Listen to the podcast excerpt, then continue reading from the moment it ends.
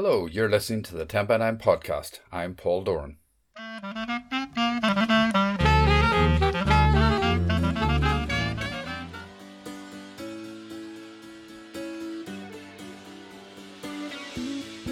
We have four stories on this podcast on the theme Danger. It was recorded in the Black Box in Belfast on February 27th, 2019. First up, here's Eddy Baker.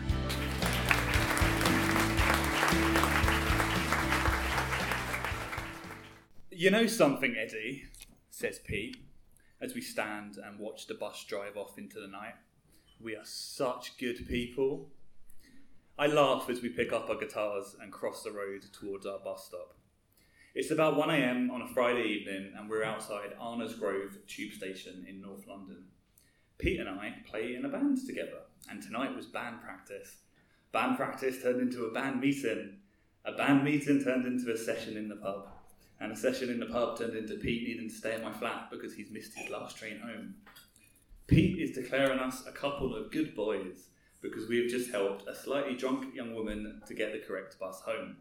We'd insisted on waiting with her until her carriage arrived, consequently declaring ourselves streetwise saviours of the night. So now, as I'm squinting at the bus timetable in the dim, flickering lights of the shelter, Pete is still talking about our moral fortitude. But then he trails off. So I turn round and I find myself nose to nose with a hooded man, a very scary looking hooded man.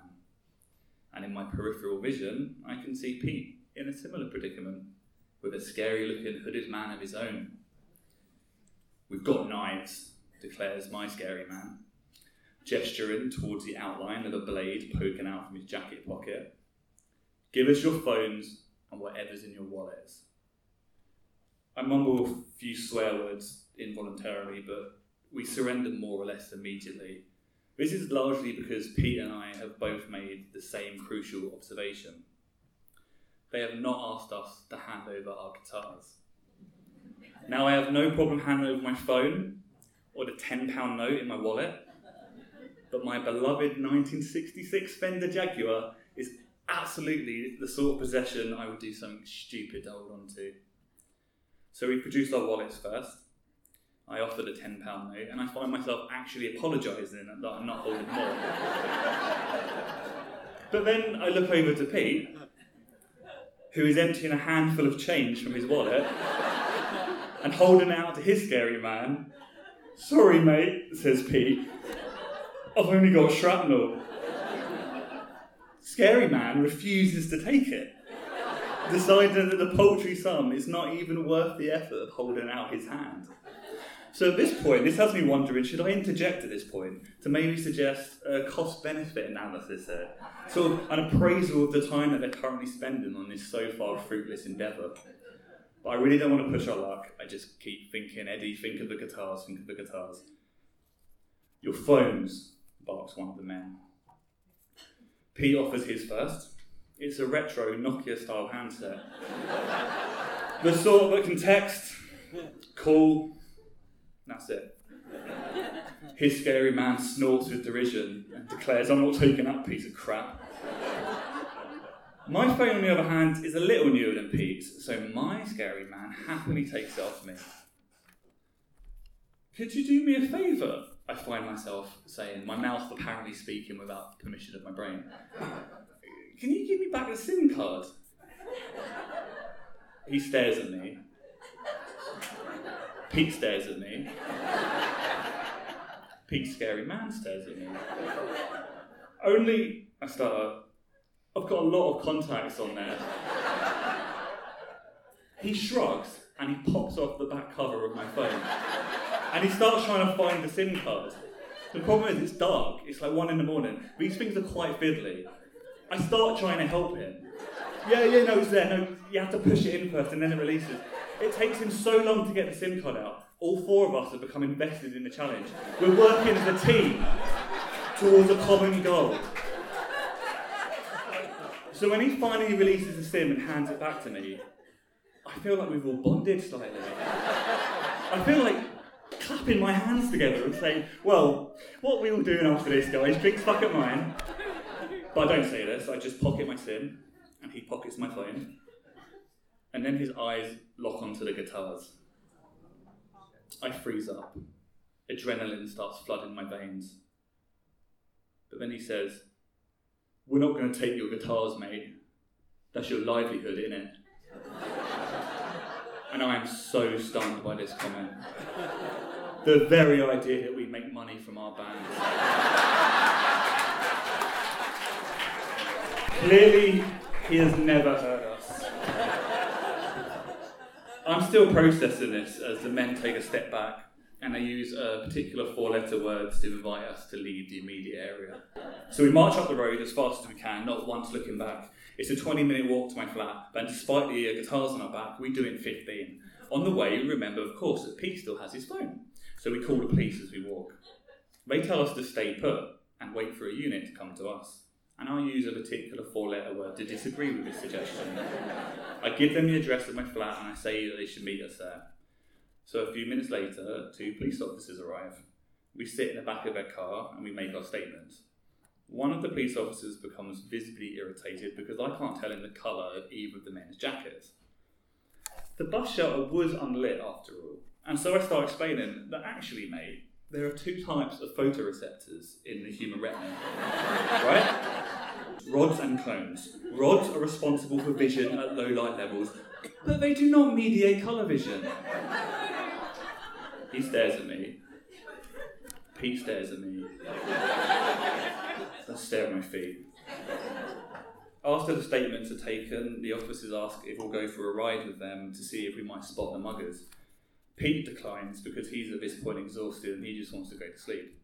But I gleefully accept the invitation. So we drive over to the scene of the crime. And we were immediately flagged down by a young man who reports that he's just been mugged at knife point while waiting for a bus. I squeal with excitement, which causes him and the police officers to turn around and stare at me. I'm just excited to compare notes. So the officers they tell the guy to hop in, and we all go for a ride around together. By this point, I am under, under no illusions whatsoever. I'm having a lovely time.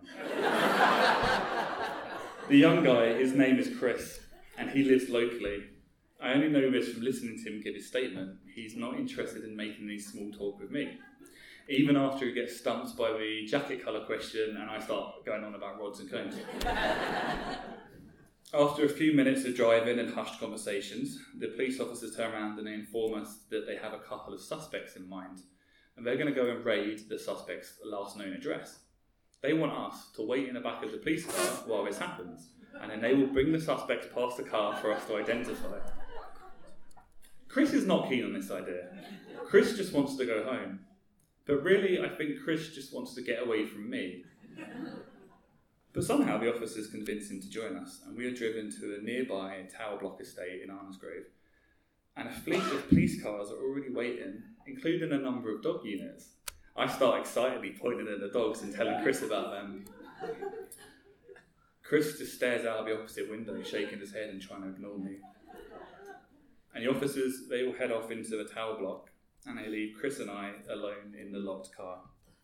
And we wait in that car for an hour and a half, during which time Chris resists all of my attempts at small talk. When the police officers eventually do come back, they look surprised to see us. It is clear that they had forgotten we were in the car. and so, visibly embarrassed, they drop off Chris and myself at our respective homes. Chris does not even say goodbye as he gets out. so now it's just me and the two police officers. I turn to them clap my hands together. So, what we we doing after this? Drinks of mine?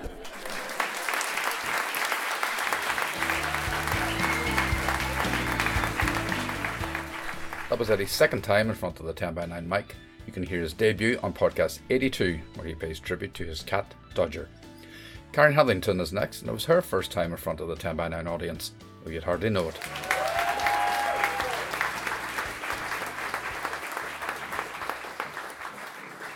It had been a long day, preceded by a very long night. I had passed the time walking the streets of London, having priced myself out of bed after very little sleep.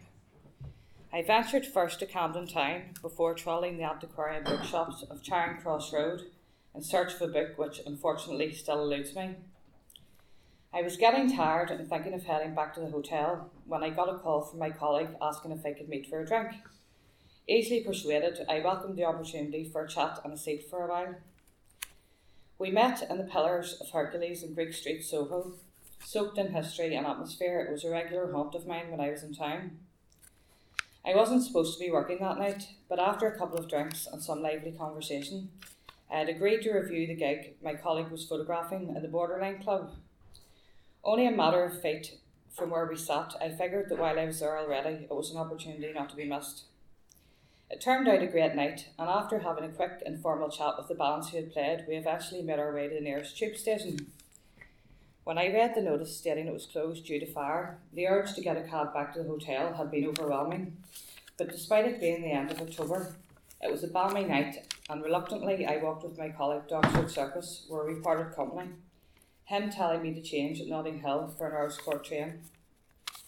At Notting Hill, having been walking all day and standing all night with only a relatively brief late afternoon respite, my feet were throbbing and I cast my eye about looking for an empty seat. To my dismay, each bench was occupied by a lone male. Due to the lateness of the hour, trains were less frequent, and the last thing I wanted was small talk. For me, the night was over, or so I thought. Feeling defeated, I perched myself on the end of the closest bench to me, careful to avoid eye contact in case it was misinterpreted as an invite for conversation. Have a good night, the stranger asked. My response was polite but clipped. You're from Northern Ireland, came his reply, and so it appeared was he. By this time, I couldn't avoid looking at him, and he bore a striking resemblance to young George Best. Same hair, same eyes, same bone structure. He told me where I originated from and that he'd been living in London for years, while I volunteered that I was there for work and was leaving the next day. I considered it a brief and not altogether disagreeable exchange of pleasantries. His phone rang mere moments before the train approached. I rose from my seat, mouthed a goodbye, and set one foot in the train before being yanked violently back onto the platform by the strap of my handbag. Wait, he said, covering the mouthpiece of his phone. I really want to speak to you. I haven't spoken to anyone from home in ages. Shaking with nerves, observing the large gap between the train and the platform, the train doors closing, and its hasty departure, it didn't seem I had much choice. I'd had a close shave, I could so easily have fallen. Glancing around the station, I realised we were the only two left, and as he continued his phone conversation, I tentatively sat back down, trying to figure out how best to handle the situation. It was a conversation of an unusual nature, and one I couldn't help overhearing. It seemed he was reporting an assault to the police, one which had taken place months earlier. He had to provide his name and address, which I quickly typed into a text message and sent to the only person I was sure would still be awake. Briefly explaining the situation, I also sent a couple of sne- sneaky pictures I'd taken under the guise of trying to get a phone signal before typing the address into Google Maps. A stunning property in Fitzrovia sprung up as a result. It suited his appearance, I thought. He was exceptionally well dressed, well spoken, and good looking. What didn't fit was why he'd be sitting in Notting Hill Station at that time of night, alone and with no particular place to go. The response to my text was immediate and tallied with my own instincts. Stay calm, stay friendly, get yourself amongst other people as soon as possible. I nervously stifled a laugh at the second message which read, He's a dead ringer for George Best. Let me know when you're safe. The conversation with the police seemed to take forever, but then again, so did the next train. When he had ended the call, he asked where I was going, and I told him truthfully that I was staying in Earl's Court. I'll come with you, he said. We can go to the Troubadour. The Troubadour, the iconic club I'd heard so much about. Had the situation been different, I may have been tempted. But considering the bizarre circumstances, the time of night, and the battery warning light on my phone, I thought it wise to get back to my hotel as quickly as possible. I made my excuses, explaining that I had an early flight the next morning and I really must get the next train. When at last it arrived, I stepped on in trepidation. The carriage was empty and I took a seat. He also boarded and took a seat beside me, my anxiety increasing with every passing moment. I know you said you're leaving in the morning, but could we just have one drink together, please? He fixed me with an intense stare, and I could tell he'd had a feel already.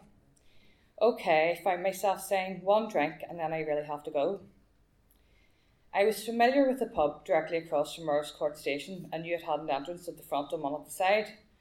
I considered that the best plan was to let him order drinks, excuse myself for a moment, and run out the side door, giving him the slip. Unfortunately, the side door was locked, the pub was closing, and when I was forced to retreat back to the front bar area, I found they'd already called last orders and wouldn't serve him. Ah, well, I better be getting back, I said in mock disappointment. When will you be back in London? he asked. I didn't get a chance to lie. Give me your number, he commanded. I did intend to give him the wrong number, but he followed with, I'll call you now, then you'll have my number and you can save it on your phone. So I gave him the number, the right one, and he called it there and then as I wondered if he was really going to let me walk away. Looking utterly forlorn, he did. Even the advancing footsteps I heard behind me a couple of minutes later didn't belong to him, just someone else trying to get home. In the safety of the hotel room, I saved his phone number, blocked it, and let myself breathe a sigh of relief. Upon return to Belfast, I relayed the scenario in full to my mother and showed her the photos I'd taken. She eyed the photos, then me, her face a picture of confusion. He wanted to take you to the troubadour and you didn't go. Are you mad? Her reaction amused me, but was typical of her. She was familiar with London at a different time, an era when there was no internet, no, no mobile phones, and when people were more carefree and less wary of strangers. I have no idea whether the stranger's intentions were malicious or he was just seeking a bit of company and a familiar accent, but I was ill at ease and was frightened enough to note down his particulars, capture his image, and send them off to a third party, just in case I vanished into the night never to be heard from again. I've still never been to the Troubadour and I've never crossed paths with a stranger again, but who knows? In London, anything can happen and usually does.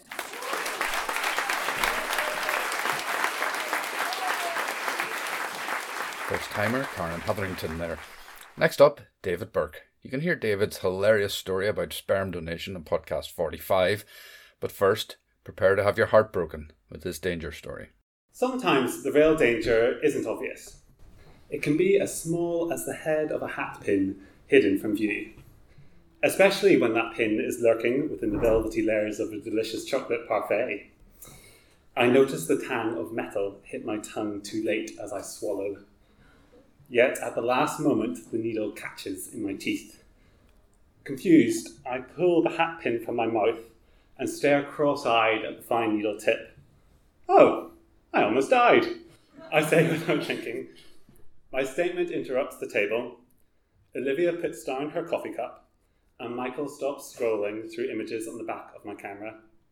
It's filled with snaps taken that afternoon from the Amsterdam Sex Museum and I am currently winning our holiday competition to see who can take a photo of the largest ornamental penis. Michael stares at me at the near fatal hat pin. David, that's brilliant, he, de- uh, he declares excitedly, which, if I'm honest, feels a little insulting. No, don't you see, he explains, this means we can blackmail them into giving us free desserts. Uh, and a trio of the head chefs deconstructed Please Don't Sue Us mango sliders later and the three of us are beaming as we head out of the restaurant for our last night in the city. This has been a wonderful trip. Three old school friends celebrating the end of my undergraduate degree. We'd had Culture Day. Olivia and myself listened to a classical concert and appreciated political swan art at the Rijksmuseum, uh, while Michael instead took himself off to the local coffee shops uh, to investigate what could be the difference between Irish and Dutch tray bakes. Without sampling, I'm sure. Uh, we'd had Bike Day, Windmill Day, and Olivia falls in love with David's suave Dutch university friend called Klaus Day. That was a fun day. Uh, but today is our finale, and that can only mean one thing, of course Sexy Day, which is all a very roundabout way of explaining why the grandson of a moderator of the Presbyterian Church of Ireland enters the red light district in Amsterdam. We walk between neon lights that reflect off wet cobbles. My gleeful lightheadedness at this gentle rule breaking soon fades, actually, and I become struck by two realizations in quick succession. The first is that, apart from Olivia, everyone in these dark streets seems to be male. I search the half lit crowds, but cannot see any women. The second realization is that I'm actually mistaken, for there are, of course, dozens of women, only every woman there is partitioned behind glass. My school friends and I leave the red lights pretty soon and walk back to our hostel by the, an empty canal near the Jordaan. My body doesn't register the danger at first. I assume the two approaching figures are not part of my narrative. Instinctively, I label them ignorable, like I do every day to about 100 people that I call stranger. But something is wrong. They are not walking to avoid us, but heading towards us. Alarm whizzes through my gut. I keep walking ahead. Michael panics. Michael runs, but a third figure is behind him. I turn round. The figure is brandishing a knife. Have you ever wondered what you do in those situations? Have you ever daydreamed of tackling an armed assailant and saving the day? I know I know what I'd do. I stand helplessly and watch as my friend is pinned between a canal and a knife. I've known this feeling of utter helplessness at least once before. On a school trip to New England and skiing, I tumbled on the slopes. Hurtling towards the edge, I fell into the sky. I flew through 10 metres of air before landing into powder, and I can remember looking up the steep slopes. I locked eyes with Michael, staring back down.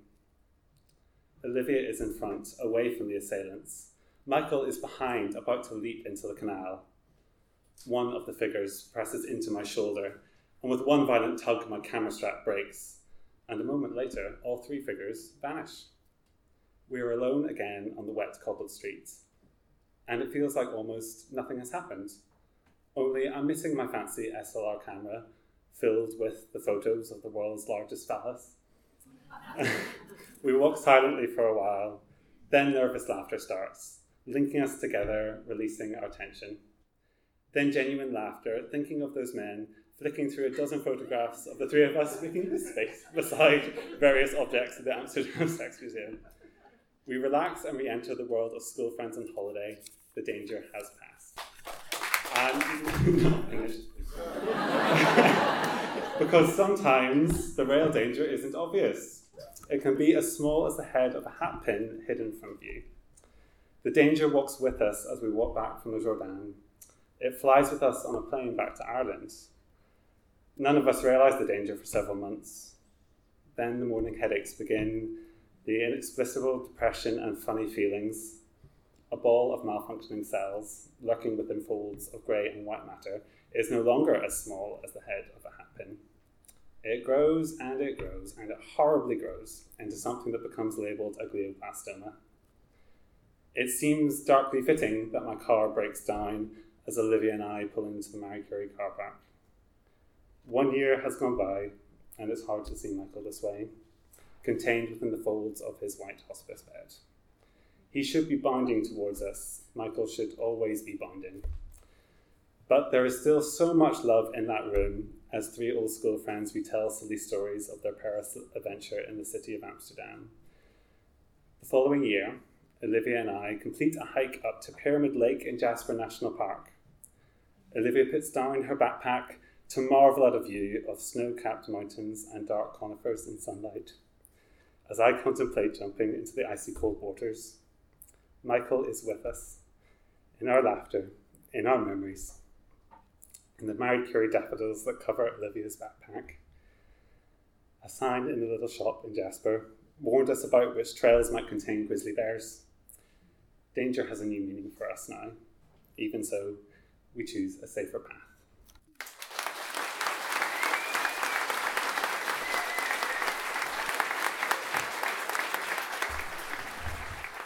Thanks, David. A change of tone now to see us out. Here's Nuala McKeever living her life of danger. Okay, let's get on with it. Are you, are you starting the clock now? Has it started already? Okay. Well, they say things aren't always black and white. Well, that afternoon they were, literally.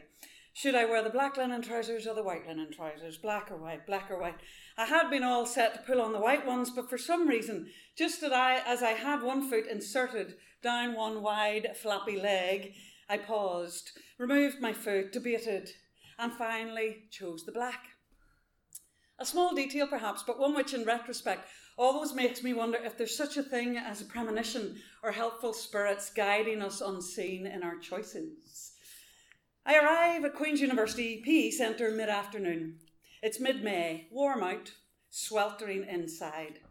If you were blindfolded, you'd always know immediately that you were in the changing rooms of a swimming pool, wouldn't you? The smell is so particular chlorine overlaid with herbal essences, shampoo, damp towels, rubber, and feet. And the whole heady mix turned up to 11 by the hot hairdryer air and the thermostat permanently set at sauna. And the sounds, distant shouts from the pool ricocheting off the hard tiles, funneled in through that horrible shower tunnel between the wet and the nominally dry areas. That afternoon, I didn't consciously register the smells or the sounds. I wasn't, to use a trendy term, mindful of my physical surroundings. All I could smell was fear. All I could hear was my heartbeat pounding in my ears. All I could taste was metal in my mouth. All I could see was my own imminent death. I removed my clothes, placed them neatly in the eye level locker. I couldn't believe I would ever see them again. I squeezed into my tight one piece swimsuit, adjusting the elasticated edges all around my soft, squishy bits. In the mirror, I watched myself tuck brown hair inside a tight fitting rubber bathing cap, which made me look bald. I looked scared, bald and scared. You see, I wasn't there for a swim, oh no. I was there for something much bigger than 20 laps. I was there to prove to myself and the world that it is possible to be terrified and still do the thing that terrifies. I was there to jump off the high diving board.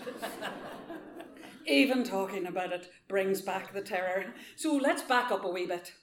Who in their right minds chooses to jump off a staggeringly high diving board?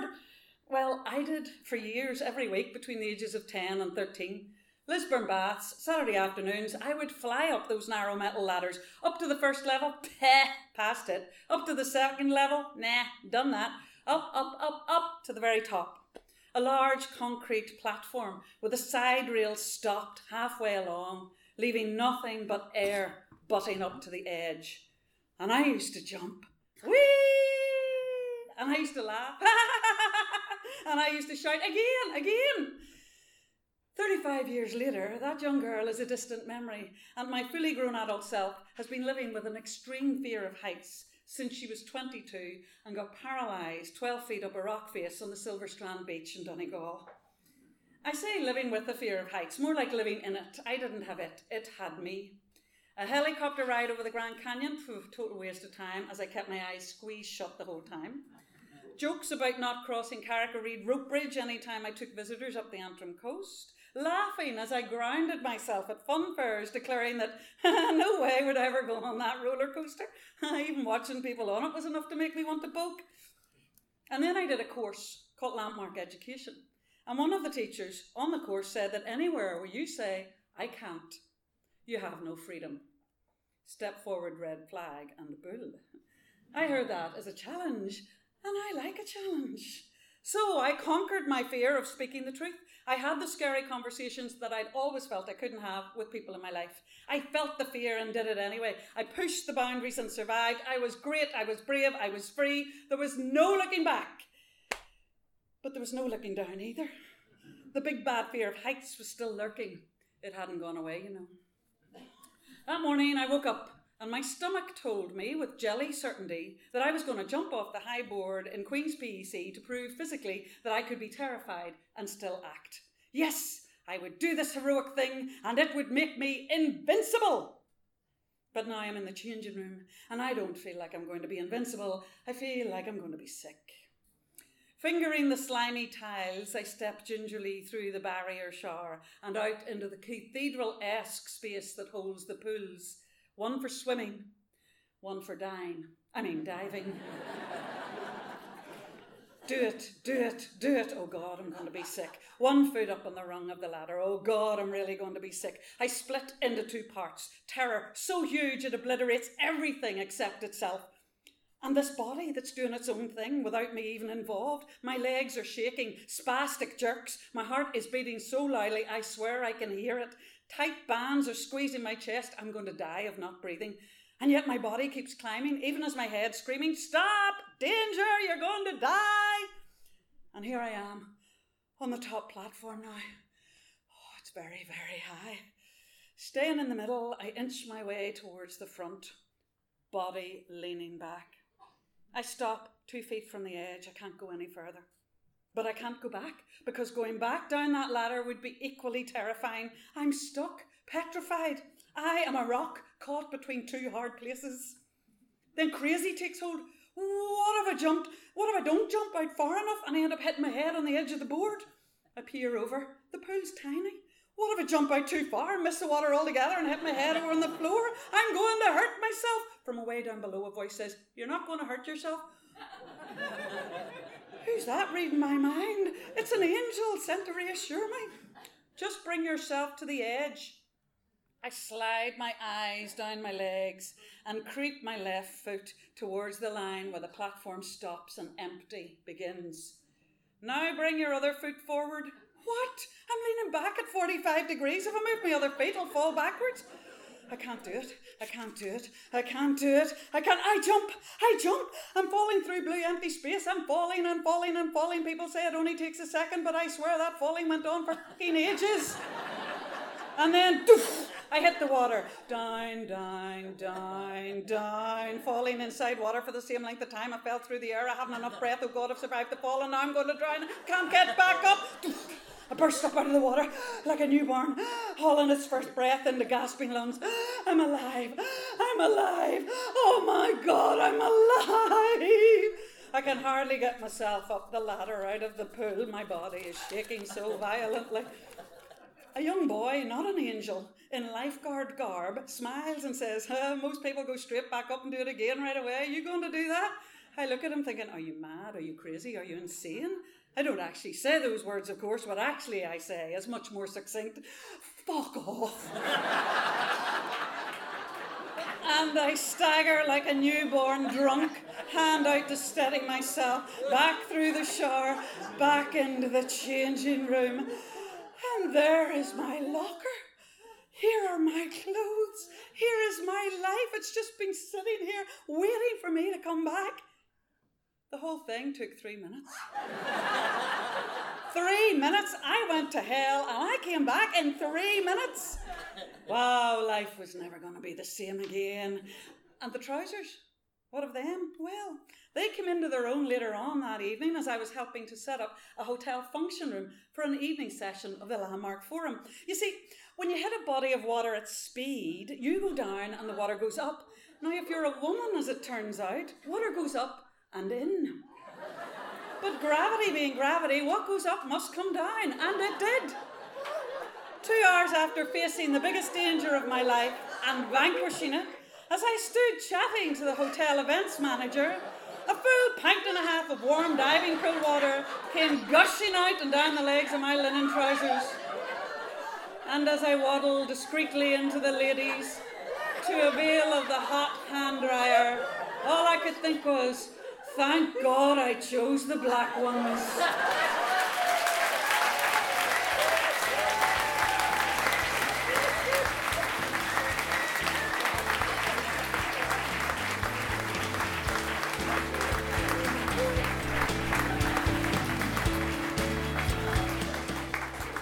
Oh, sweet Lord. Nuala McKeever making quite a splash. That's it from the 10 by 9 podcast. 10 by 9 is always free, but if you'd like to contribute to our costs, you can make a donation via PayPal at our website, 10by9.com. And if you enjoyed the podcast, please share the love, give us a rating and a review at Apple Podcasts. But for now, bye bye.